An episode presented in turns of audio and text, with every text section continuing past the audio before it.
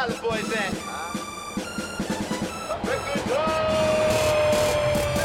Pilot boys, we get on up. We gon' fly, boys, we getting up. So high. So high.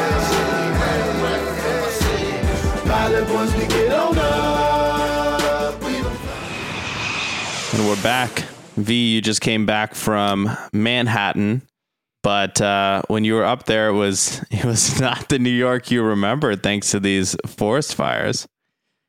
Yeah, honestly, it felt like if somebody was shooting a movie, they could have done it at a really low cost, like one of these apocalypse movies, because it really did look like the apo- apocalypse. It was like the entire city was like in this orange haze, and it was it was crazy. I remember on the first day that it hit, I was like, "Why is the sky looking like this?" We were on a rooftop, and then I googled it, and they said it was these wildfires, and it's like when you look into this story, it's pretty amazing when you look at nature and you look at a lot of these things that we discuss.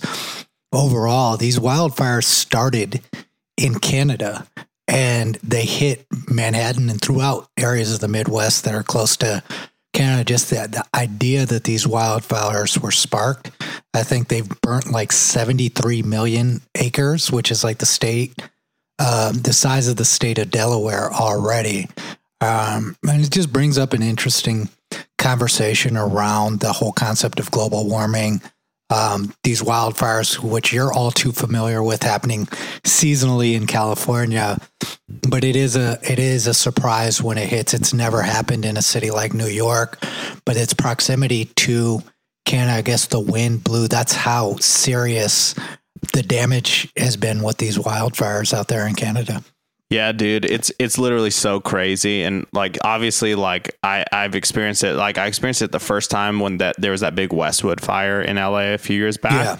and then um, last year I had one literally like right on the hill I live on. So I was in the evacuation zone. I ended up staying, which was fine. But it was like it was definitely like the first time that I was like legitimately asking myself the question like do I have to leave my house because of a fire nearby? And yeah, it's it's crazy. I think there's no doubt that the climate is changing and the question that you know I have in my mind when I see this type of imagery and stuff is like every major religion, every major culture has predicted like a second coming kind of future time that would be marked by these types of rapid and drastic environmental changes and natural natural phenomenon that in a way like kind of feel like a cleansing of the earth you know? And so like fire fire has so much symbolism so much meaning. Just like it just feels like something spiritual seems to be happening with the way that this stuff is is going down at least to me you know? Yeah, it's very interesting when you look even outside the spiritual realm and you just go into the facts that human beings do more damage to this earth than any other species, right? We're the only ones that kind of destroy it with our technical technological advances. But even more so on a simple level, I was looking at some studies on like population growth and how it's declining, you know, in the United States and birth rates are declining. And was an interesting tidbit within it that literally the population growth that we've seen from like for for the majority of the existence of Earth, it even a, bil- a billion people didn't even exist overall on the mm. entire Earth. Now we're looking at 7 billion human beings who all are consuming and taking away from the environment. There's going to be a natural effect that that has. And it's just like ignoring the problem and saying that science isn't real, that climate change isn't real because it's not convenient from a capitalist or business standpoint. They're, the rubber is going to meet the road at a certain point where it's like, you are doing more damage and it's going to impact people. Nobody wants to. New York City for that day was the most polluted city in the world. And New York isn't the cleanest place to start with. But when you start having these impacts and people are having respiratory issues and other other related issues, right? It's the first time people had to wear a mask. It felt like we were back in COVID. where everybody was wearing a mask, do you want the population to live under those type of circumstances or are we going to properly address all of the issues that we create as as as a race to impact this environment and try to curb them um, in a more positive direction Yeah.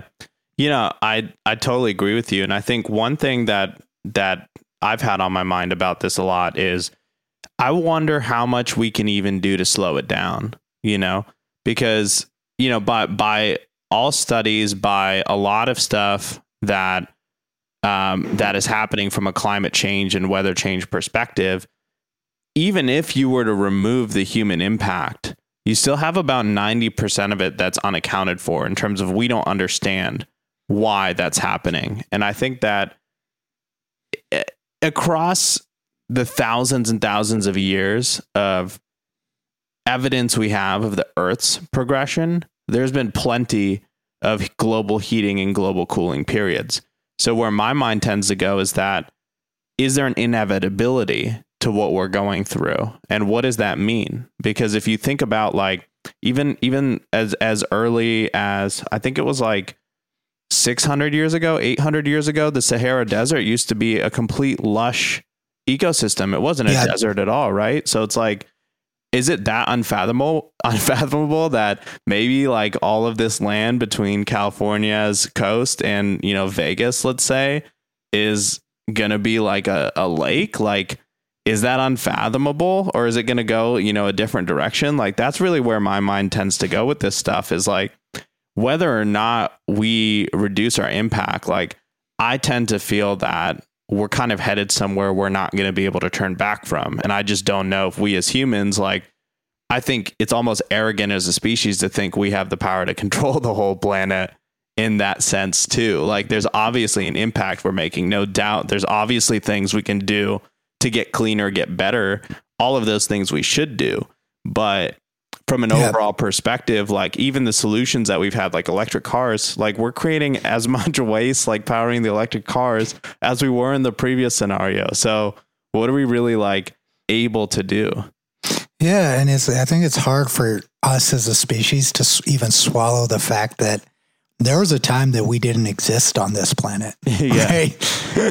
and and it's there's been more time that this earth has existed that we haven't been a part of it than there is that we have been. We've just been the people that have come around done the most damage to it since since we started and to to kind of address your spiritual side of this. I mean, when you look at the direction that society is going in, you know, to kind of make a statement, you can definitely see that the world is rapidly changing. And whether you agree with it or not, there really isn't much of a moral compass that exists. Everything goes. There isn't, there's just a lot of conflict between people. Um, people are not working to make it a better place. Everybody is kind of working to divide and conquer the world. Even when you look at politics, what you look at how even structures of government are set up and how human human race is, it's a giant power structure in which there are a handful of people who are controlling the resources at the top, and those people honestly look at all of this as collateral damage because it's not impacting them directly, right? They're not feeling the effects the same way as a common person is, nor how the fish in the water are feeling it or the birds that are flying through this are feeling it. And so they don't give a damn, right?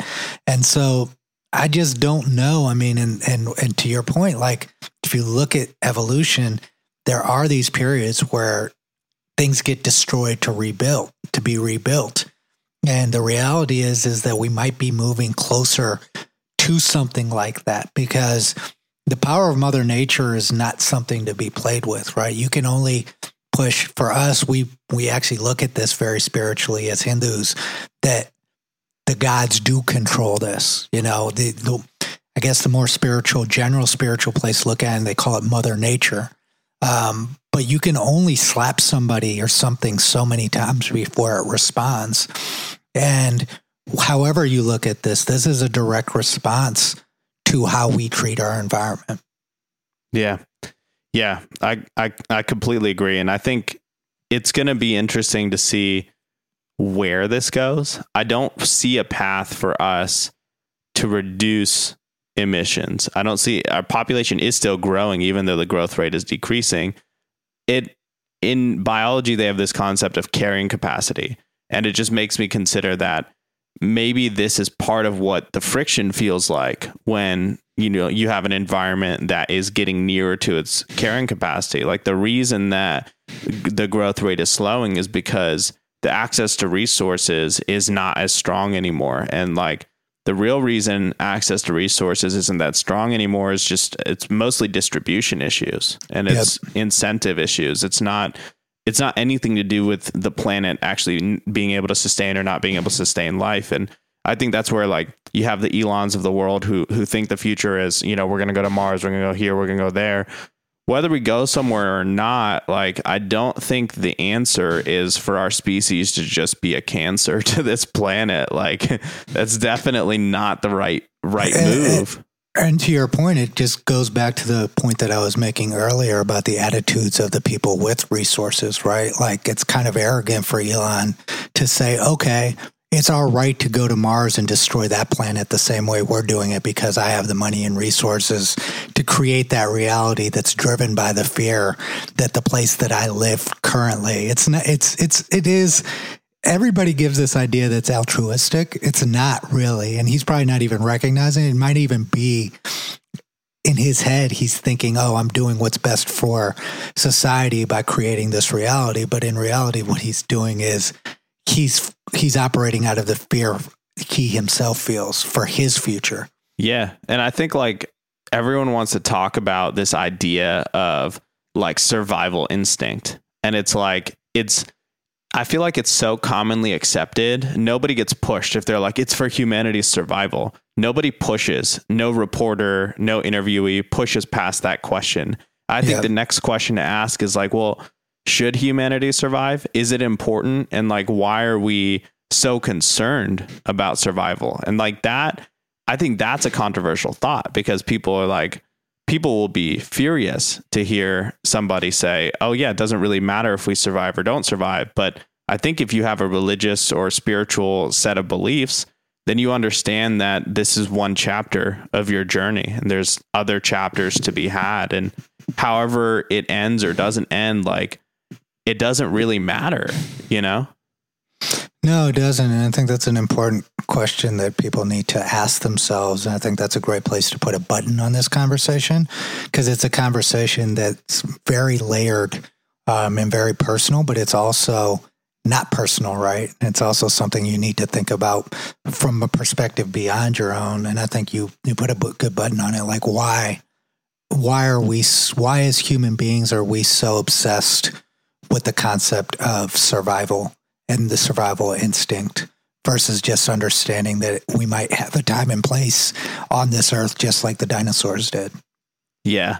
And I think honestly, bro, like it, it, it's a fun one. It's a fun one to discuss and and think about. But moving forward, uh, we just saw history being made last night. We saw the Denver Nuggets end up beating the Miami Heat, becoming the NBA champs for the first time in the franchise's history. Uh, Nikola Jokic, unbelievable player, unbelievable performance. The whole team did an amazing job. What was your reaction, V, as as you watched this game last night? And you know, I think we watched probably one of the most unique NBA Finals outcomes. Um, one that I, I, I honestly don't think a lot of people expected, even though Denver was seen as the best team in the West from the beginning of the season. Well, I, am very happy, um, and I'll say why I'm happy. As, as an NBA fan who kind of grew up in the '90s, kind of the the late 2000s shift in the cultural dynamics of the NBA were very upsetting to me. Right, the, and I think culturally, sports. The reason a lot of someone like me resonates with sports is what they speak to in terms of society at large, right?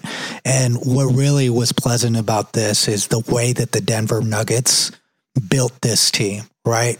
Not just drafting Nikola Jokic with the 41st pick, adding Mike Malone as a coach, sticking with him, um, allowing him to build the franchise, developing Nikola Jokic, then adding Jamal Murray And even when Jamal Murray went down to an injury that could have been career threatening, they didn't move on.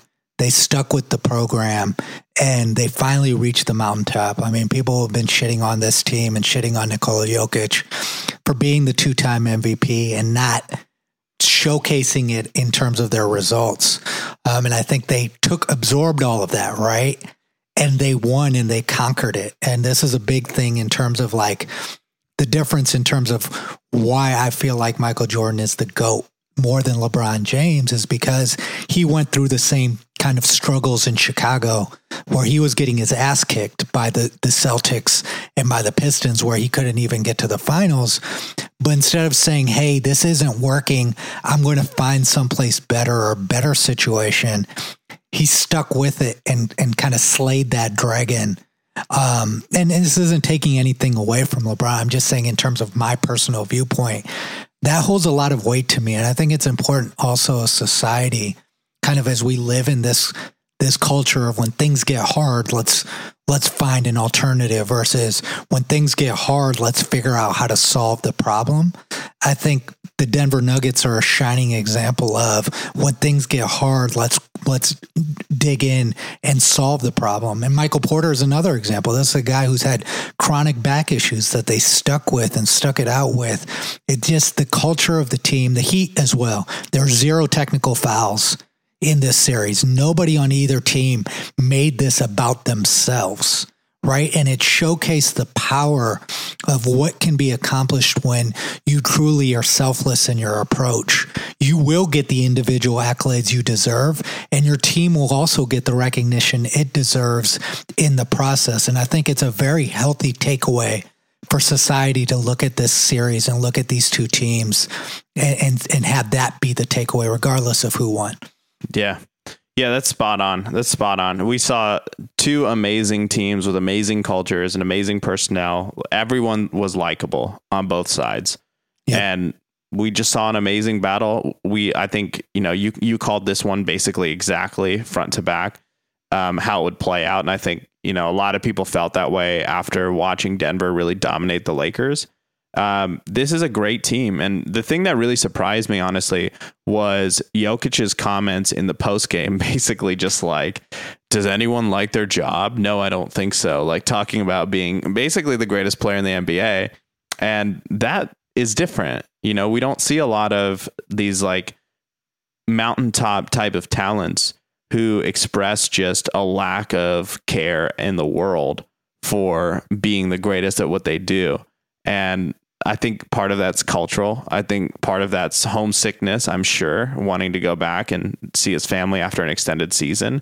Um, but what were your what were your thoughts on um, how Jokic handled it specifically? You think he just wanted to shine the light a little bit elsewhere?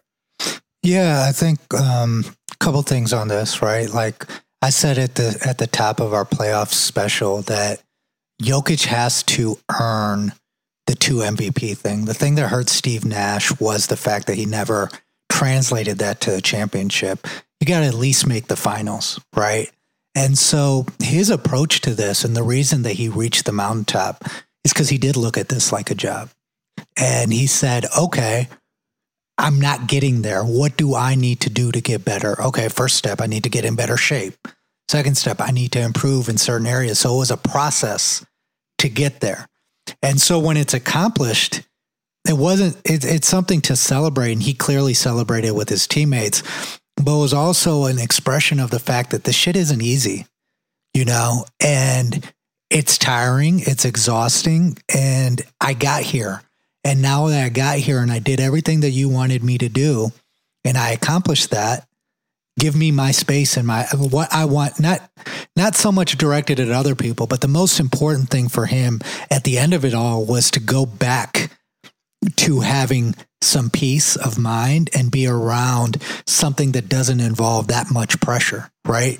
He played through the season. He did everything he was supposed to do. And now he's like okay I don't want to be riddled with these obligations. He had another comment about man, when's the parade? Almost like I want to get this stuff over with because it's part of his job. So I can get back to my life because I have to come right back to this in probably a few weeks. And I thought it was very refreshing. Um, and I think it's something that American culture can really look at and say, we've lost that, right? From the World War II kind of, World War II was kind of the peak of kind of that nationalism and then the civil rights movement. Um, within that, that came in the 60s, the hippie movement. That was probably the last time that this country and, and the people within it looked at their responsibility to society in that way and didn't put themselves in this kind of separation that I'm any greater than anybody else. My role is to play basketball in the NBA.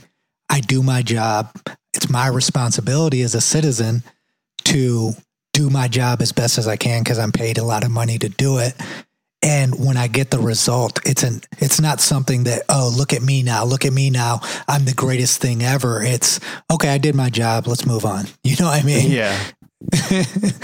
yeah, I mean I I think straight up I I appreciate like even Jimmy Butler too was saying the whole time like basketball isn't everything. It's something I do, but you know, I have other things I do. I want to go hang out with my daughter. I want to go watch a movie or you know whatever he was saying.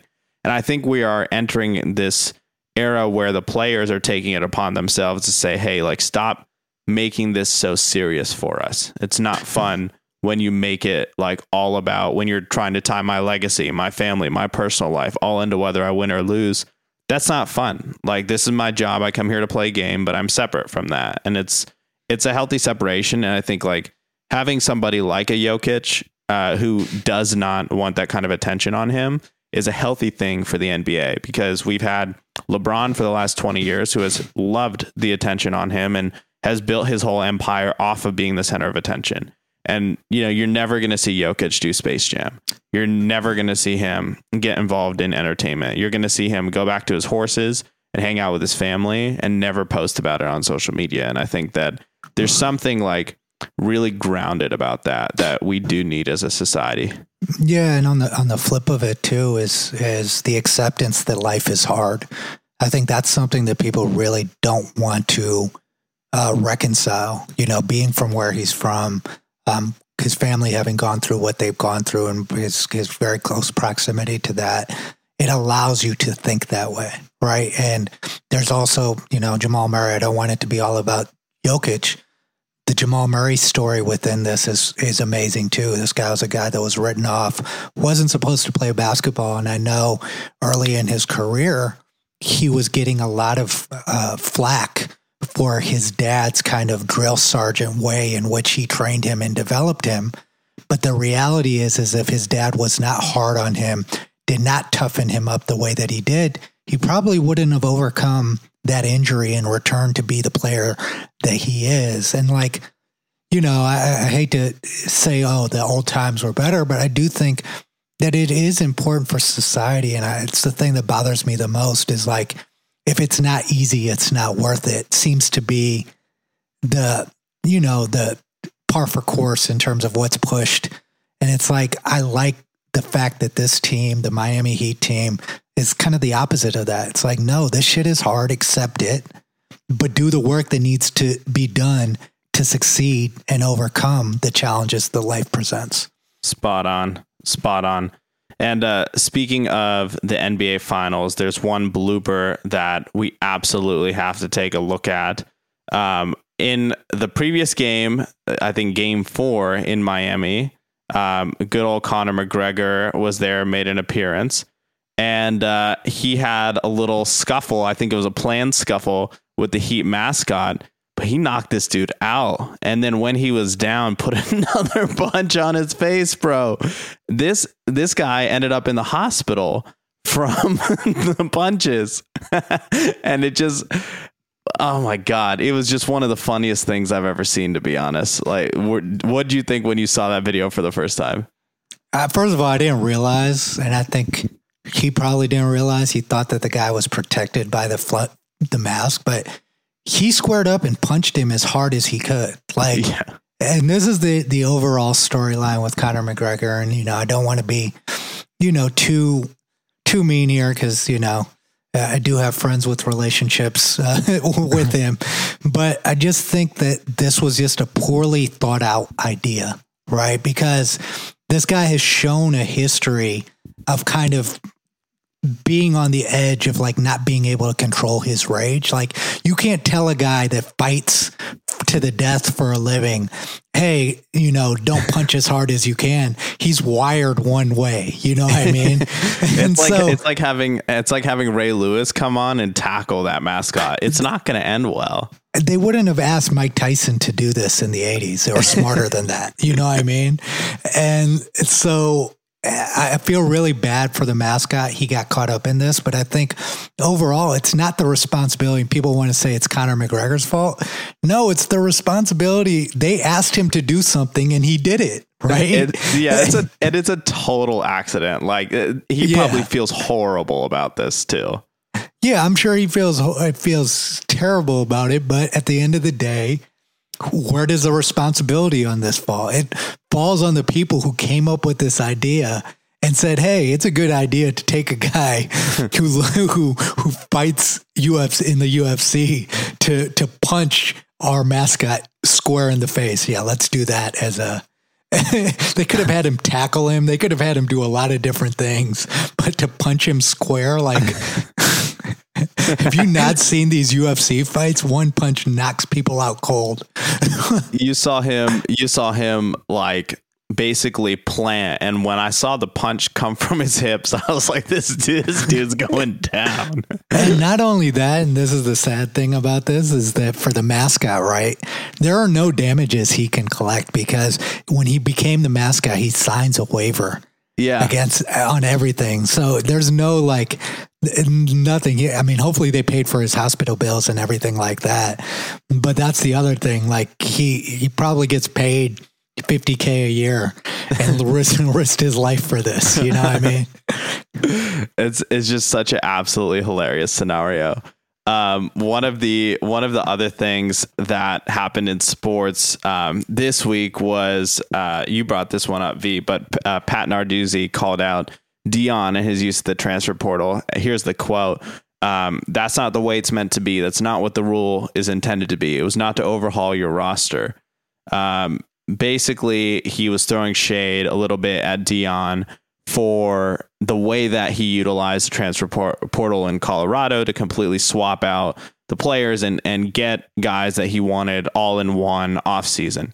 And um, Deion responded and says, uh, he's not mad at me. He's mad at the situation in football now that allowed his best player to leave a year ago. He's not mad at me. He's using me to shoot bullets at another coach who he has an issue with. I don't know who he is. If he walked in here right now, I wouldn't know him about Narduzzi, which is a hilarious uh, but very very great Deion quote. Um, what what do you think about Deion's use of NIL? Is it something that people should be frustrated about, or is this just somebody being salty because they didn't think of it first? Yeah, it seems to be the running theme, right? We find scapegoats for things that are not their fault. You cannot be mad at Deion Sanders for operating within the rules that exist. He didn't create those rules. The NCAA, which is filled with people who make a lot of money, allowed these rules to happen. They're very sloppy in their execution of NIL in the transfer portal rules.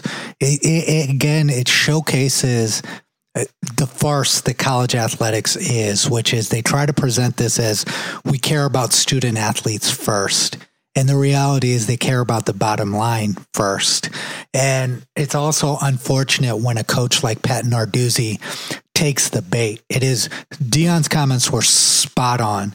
He's mad at Lincoln Lincoln Riley for coming in and poaching Jordan Addison and taking him to USC for his final year. Yeah. He's he's mad at Lincoln Riley for for what Lincoln Riley has done over the past two seasons, but it's very odd and awkward that he would take the shot at Deion Sanders and not Lincoln Riley, right?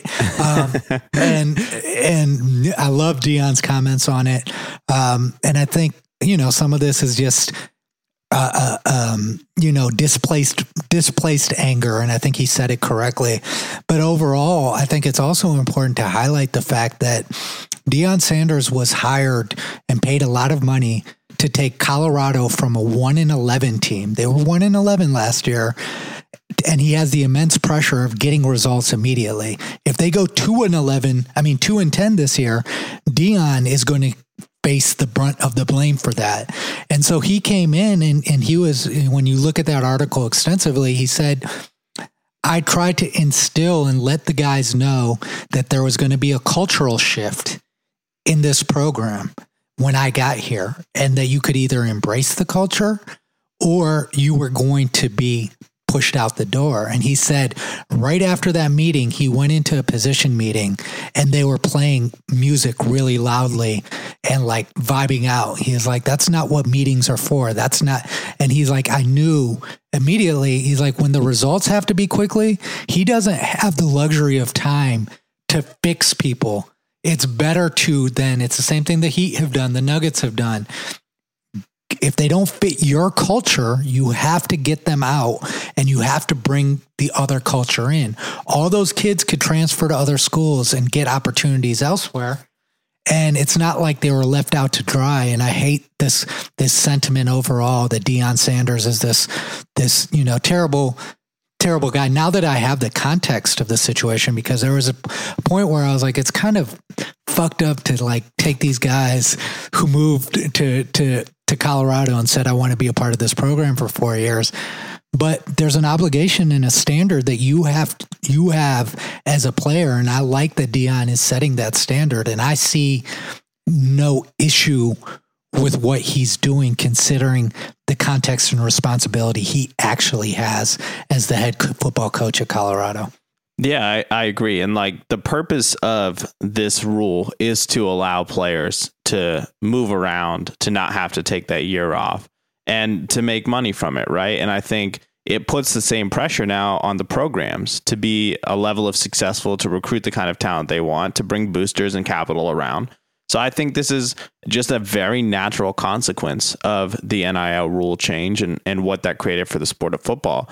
In college football specifically, I think this is a huge win for the players because yes, players got pushed out of Colorado, but would you really want a worse product on the field because people were trying to be nice about feelings? Like this is the sport of football. This is not, you know, this is not like a even dance class is more cutthroat than this. You know what I mean? Like this is very normal for a sport to get cut if you're not up to par. And like the the reality is like all of those players who were part of being 1 in 11 what like what did they do to earn their spot on a team that's trying to go 11 and 1 or 12 and 0 right and that to me is like where i agree with you i, I think deion's very within his rights i'm also somebody who's a very big lover of people who bring intense hard cultural change to an organization because one it's not easy to do you're usually the bad guy when you come yep. in and you change things up. So you and I have both been in that situation multiple times in our lives professionally, and we've dealt with the consequences of it. So I I, I also am a person who has very little very little tolerance for weak-minded individuals. If you have a strong mind, you're willing to put in the work ethic, you'll always achieve your goals.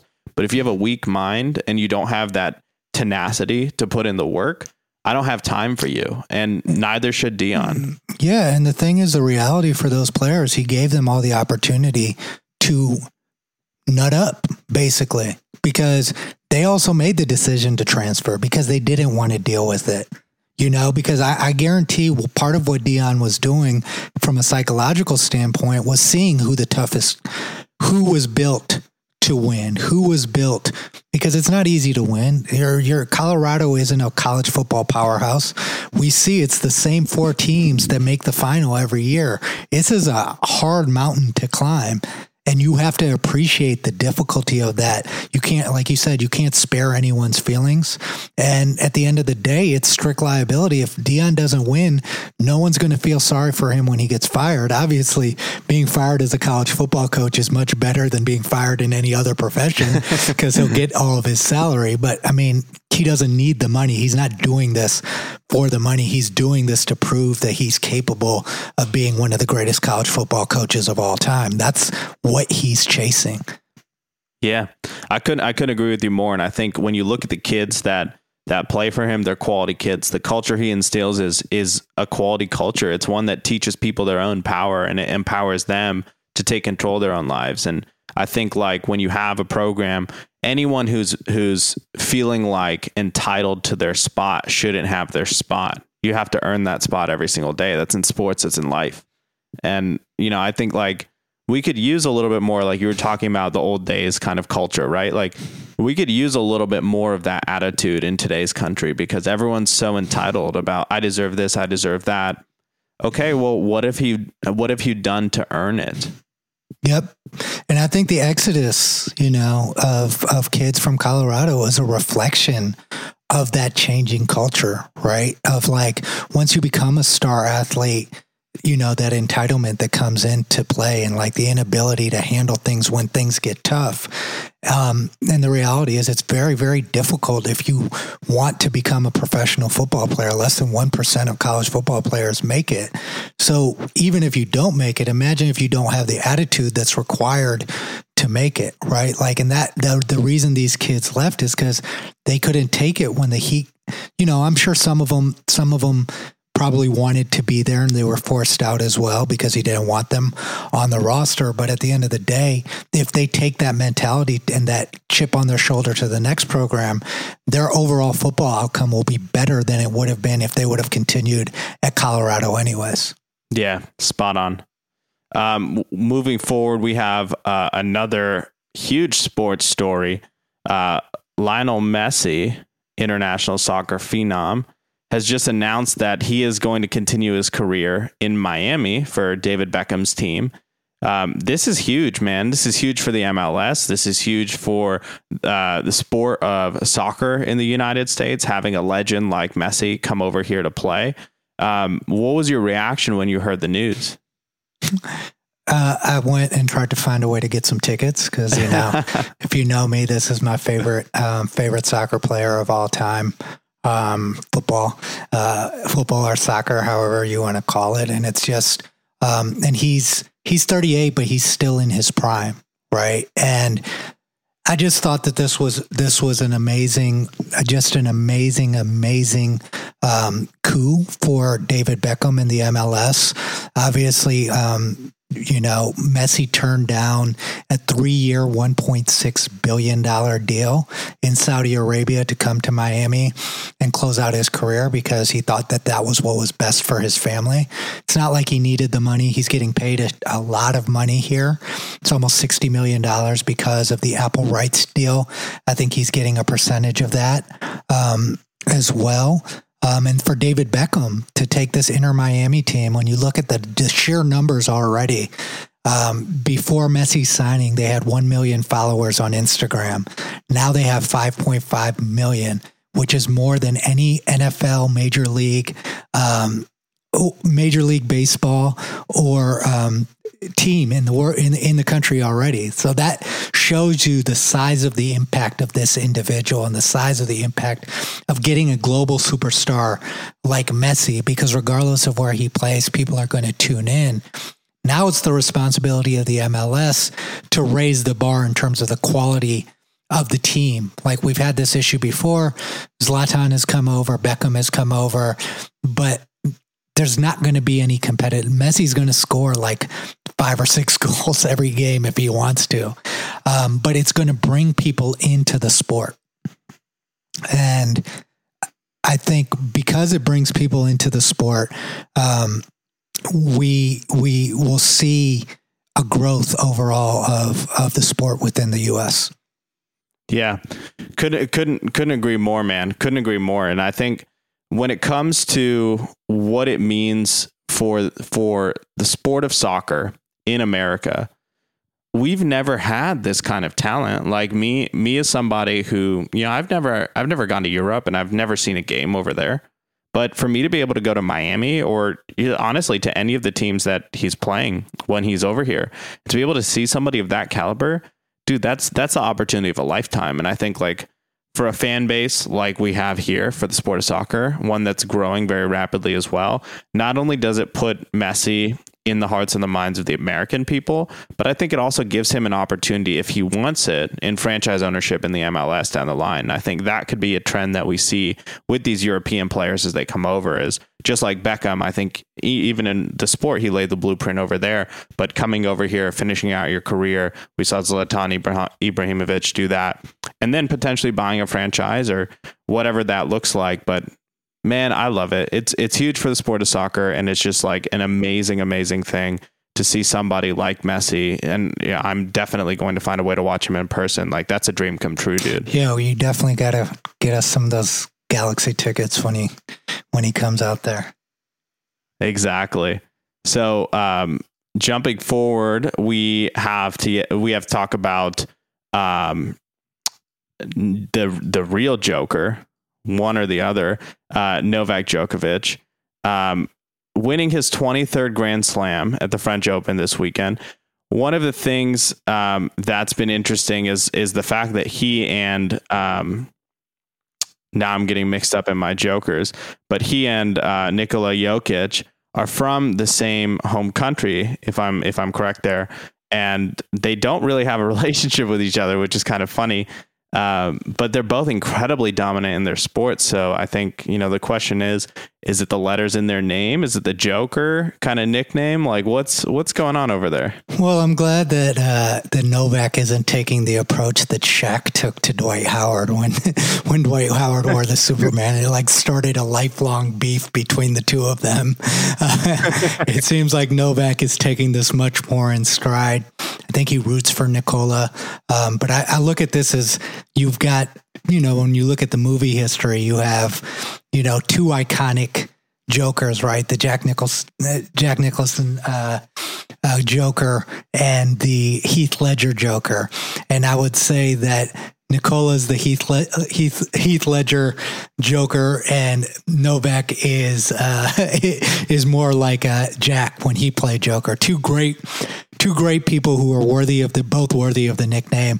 so ironic that they're from the same country, and it's just amazing to see them both. And just to take a moment with Novak here, um, he broke the record for most Grand Slams uh, ever uh, this weekend by winning the French Open.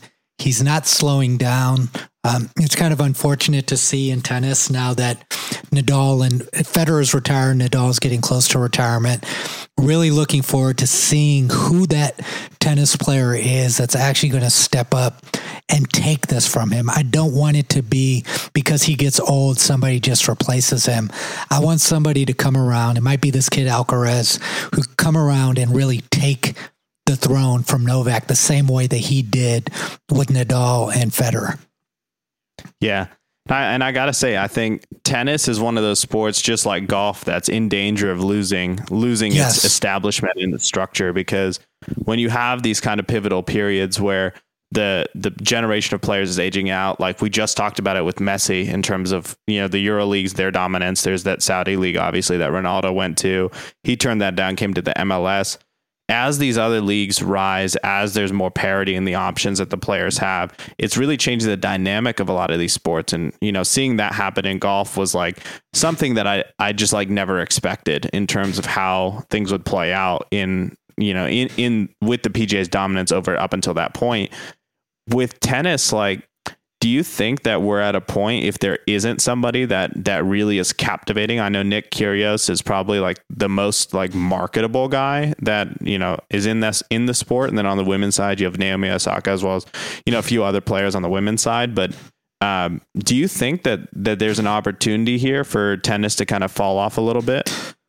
There definitely is. If you look at golf, right, like you need to have that like in individual sports, I think it's very important to have that Goliath, right? In every in every era, there has to be that Goliath or a couple of Goliaths, right? In the last generation, we had Nadal and Federer, and for a period, we had Nadal, Federer, and Djokovic.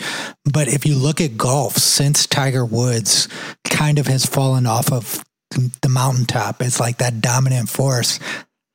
Ten, golf isn't nearly as popular outside of like hardcore golf fans, there's nobody that's kind of taken that reign. Rory Malcolm, Rory was supposed to be it. He didn't do it.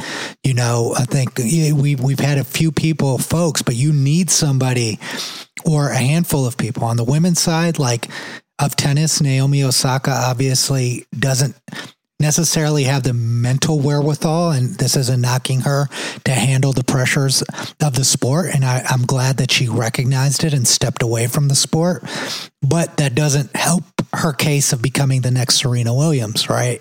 So because that's not there, there isn't that face in tennis on the male or female side since Serena left of who is that person that everyone else is going to chase. And right now it's Novak, but he's 36 years old. And like when Novak is done, what happens to men's tennis? Right? Like yeah. Novak, the reason that Novak is as good as he is, is he, he came out and said, I want to be the greatest tennis player of all time. That was his stated goal. Now I think, and, and, and we, we're in an era where there really is more of a, a, a concern about more than that, right? We saw it with Simone Biles in the Olympics. We saw it with Naomi Osaka in tennis. Like to be the greatest, it takes a specific type of mentality. And I don't know if that mentality exists in either golf or tennis right now. Yeah. Yeah. No, I agree completely. And it just makes you wonder where are the athletes going, right? Are they are they ending up in football and basketball? Like, you know, where where are the athletes going? And I think in today's generation, at least from what I'm seeing, you'd be hard pressed to find somebody who wants to be a pro golfer to the extent that people want to be a pro basketball or pro football player. Yeah, I mean these sports are hard. Like Simone Biles, I fully understand why she had to take that break because the pressure of being the greatest in the world in an individual sport is very, very difficult. So it takes a lot of mental conditioning. And Novak wasn't this way always. He struggled early, just like Nick did. He had emotional issues, you know, and you're seeing it with Nick Kyrgios. He's probably the most ten- talented tennis player. I think this has more to do with the fact that people need to understand when they sign their kid up for tennis and they want to be great at it or golf, what that comes with. And the pressure has to be accepted and embraced, not run from. Mental health is something that's very, very important, but you can't say, oh, you know, I'm going to be the greatest individual player in a sport and then say, but you know, I, I need to always be, you know, love, you know, love always needs to come my way. I always need to be happy. The truth is you're not going to be happy all the time. The shit is hard as hell. I wouldn't want to be, I wouldn't want to be the greatest tennis player in the world and deal with that, deal with that pressure. That's why I'm not in that sport. You know what I mean? Yeah, a hundred percent, man, a hundred percent. And uh, we're on to our last topic before we wind it down. Um, the this is a, a semi-political book a topic. It's, it's about the book bans and all the drama around books. Uh, but Illinois is the first state now to pass a law that prevents books from being banned at the library. Um, I thought this was interesting because I didn't even know till I read this article that people wanted to ban books at the library, which doesn't really make sense. Like the there's an argument for schools that I think is valid on both sides. But when you get to like libraries, you're starting to get a little bit into some Fahrenheit 451 type stuff, you know? Um, what's your view overall on uh, on all this drama? Like, do you think it's you think there's really people like I've never met somebody out here that's like, oh, like we need to stop having that book in the library. Like I've seen politicians like use rhetoric like that to try and rally folks, but I didn't realize like there were people who were actually like serious about trying to ban books. And they're spending money to like facilitate the ban in in our political realm. This, the whole thing is everything about society is very very annoying to me right now these large scale issues because the same people who who want to ban books and ban certain education in schools are the same people that won't let you take their guns away Like, don't you see like you want free you want the freedom to do whatever you want, but you also want to be able to dictate what other people do and don't do. And I just find that to be very troubling and annoying. So I just tune out a lot of a lot of these a lot of these conversations because everybody's being hypocritical in them right? And that's that's the thing also with books specifically. I didn't even know people still went to the library. I mean you and i have had this conversation we would probably have a lot healthier society if everybody used the one resource that's one of the best things that the government does with our dollars is create these centers within every culture and every city in which if you you have an opportunity to go educate yourself, train yourself on a new skill, get better at something, and put yourself in a position to better yourself at no cost to yourself. You just need to be a local citizen of that city or that that county.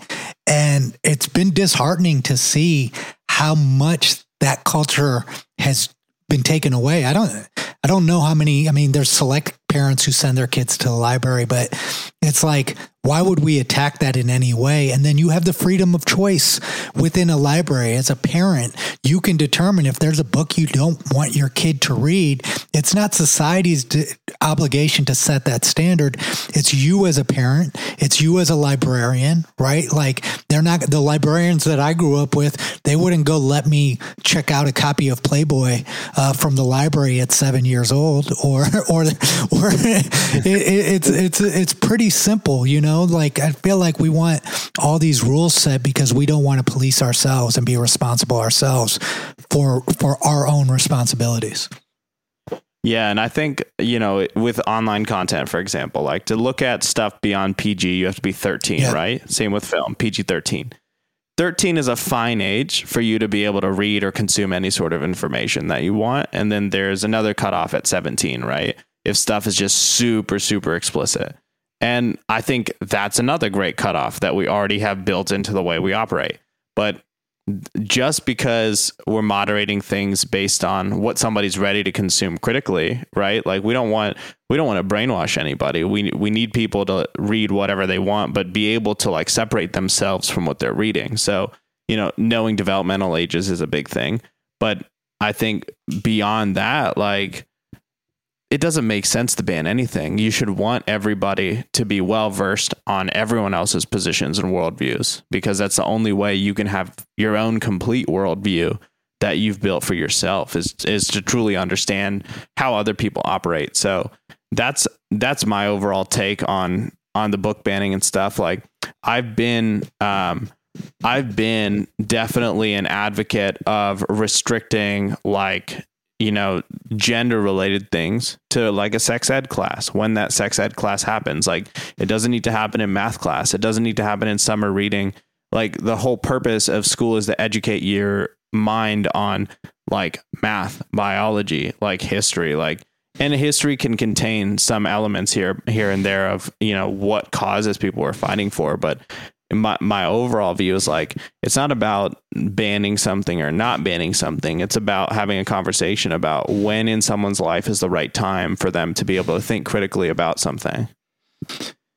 Yeah, a hundred percent. I mean, and that, and you, you, you really um, explained this well. Like it is, it is society's responsibility to understand how the human mind develops and when people are prepared to handle things. I do, I don't I don't, I think with the way that society is shifting, it is important for kids that are teenagers to understand sexuality in a much different way than we did because it's harder for me to understand all of these things like, you know, non binary and all of these things because I didn't grow up understanding that that was a part of society. So I think there is value. It's just about when it is.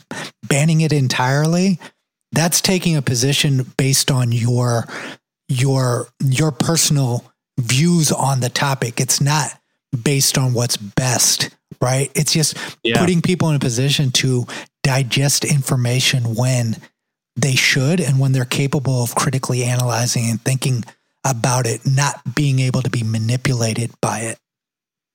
Yeah, and, and to add to that, uh, you know, I think this is where a lot of people, um, a lot of people miss is that not only should we be teaching these topics about society, we should be deeply teaching what Christianity is about, what Judaism is about, what Islam is about, what Hinduism is about, what Taoism is about, what Stoicism is about. We should be teaching all of the different ways of life that exist. It's not just about educating people on the most trendy, progressive way of life, but it's about educating people on all the major ways of life and some of the minor ones. Hundred percent, hundred percent. I think that puts a good a good button on this topic as well. I feel like we we discussed a lot here, hit a lot of different areas uh, on this podcast. Hope you guys enjoyed it, um, and always stay moving. Be you. Humans fly. Pilot Boys out.